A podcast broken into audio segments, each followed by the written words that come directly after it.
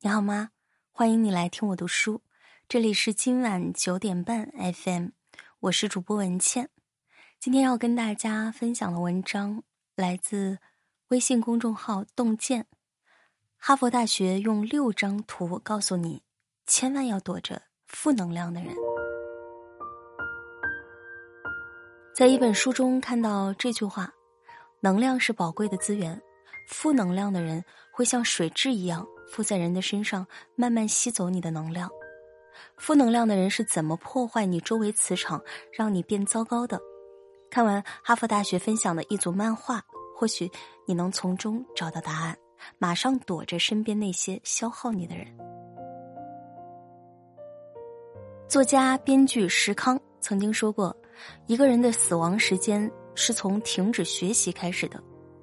没有谁生来就是精英。”所有精英都有一个共同特质：持续学习。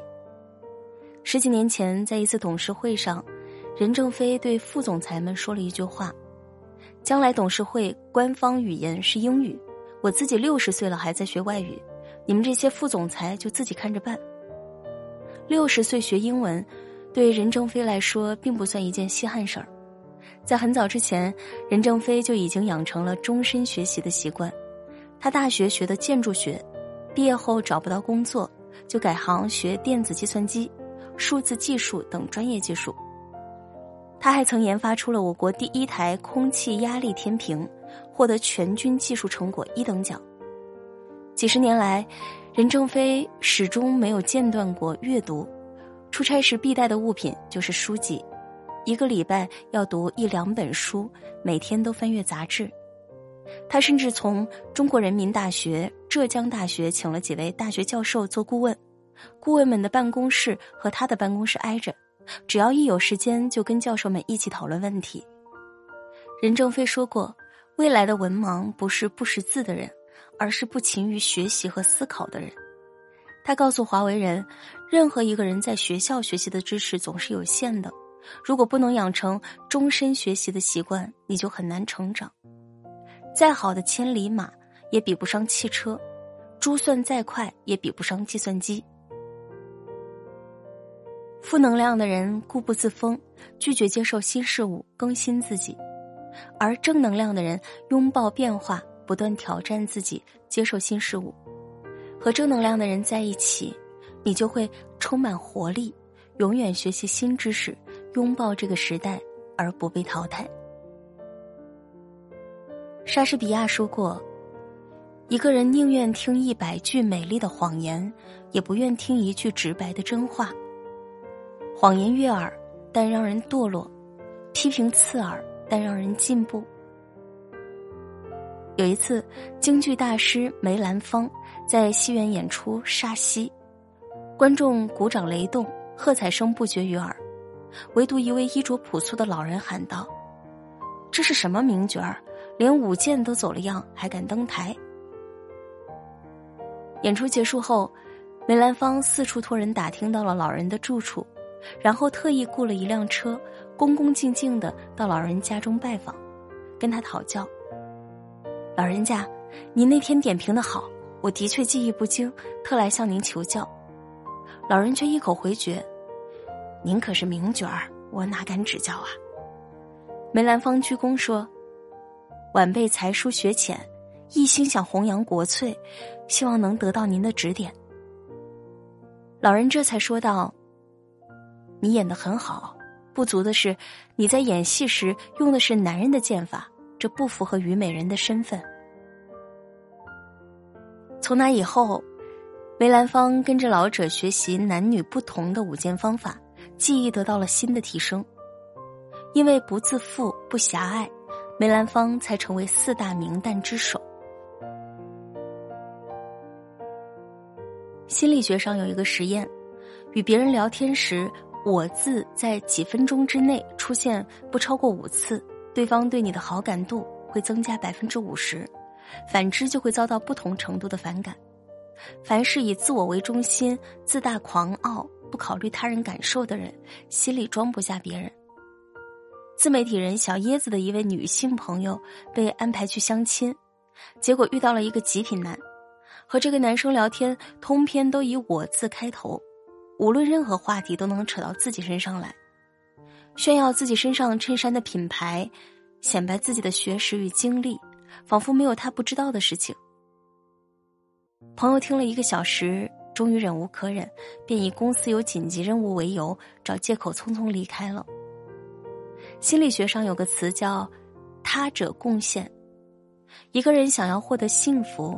就要学会自我接纳，给他人带来价值，不能自私。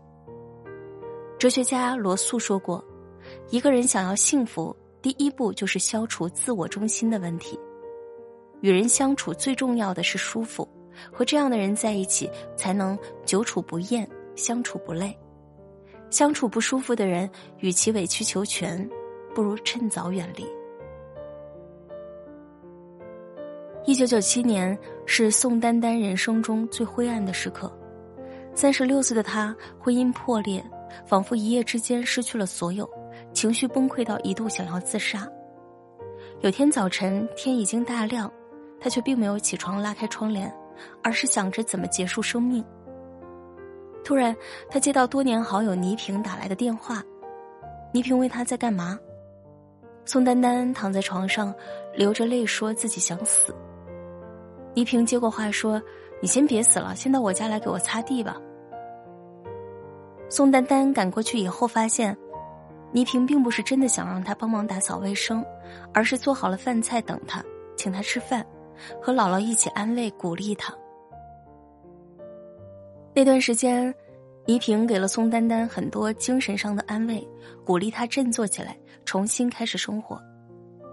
回忆起这段往事，宋丹丹充满感激的说道：“在我人生最困难、最坎坷的时候，他给我特别大的支持，陪伴我走出了最为黑暗的时光。正能量的人会在你跌入低谷时支持你走出消沉，帮你从低谷中重新站起来。与乐观的人在一起，你会更加坚韧，更加勇敢。”清华大学。有一个远近闻名的英语神厨，他叫张立勇。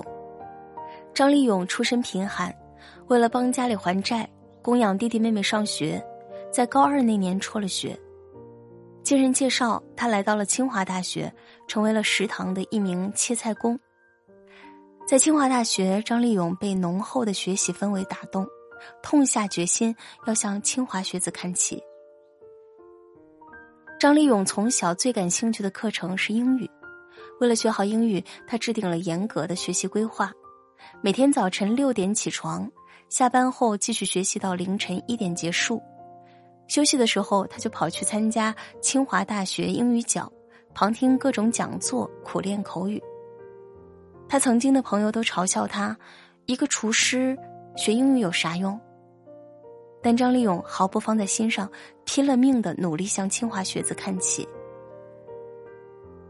三年后，张立勇参加托福考试，考了六百三十分，随后又自考拿到了北京大学国际贸易专业的本科文凭。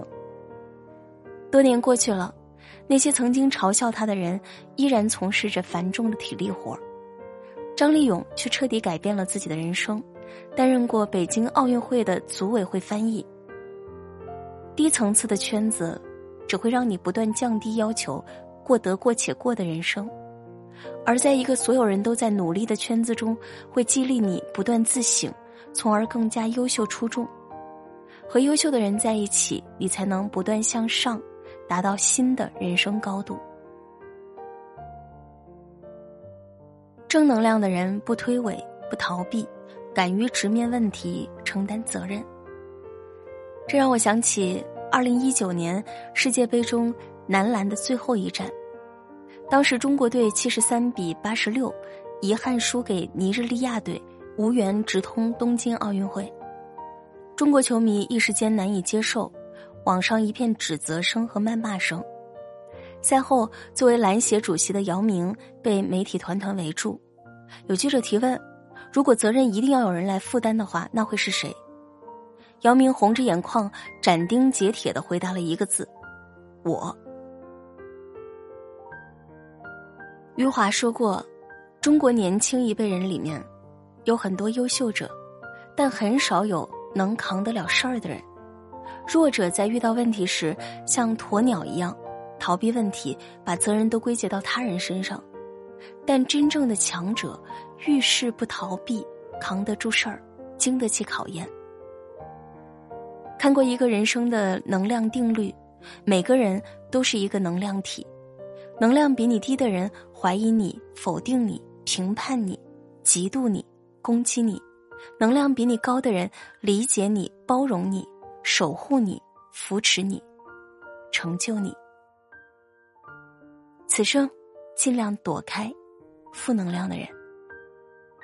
晚安，好梦。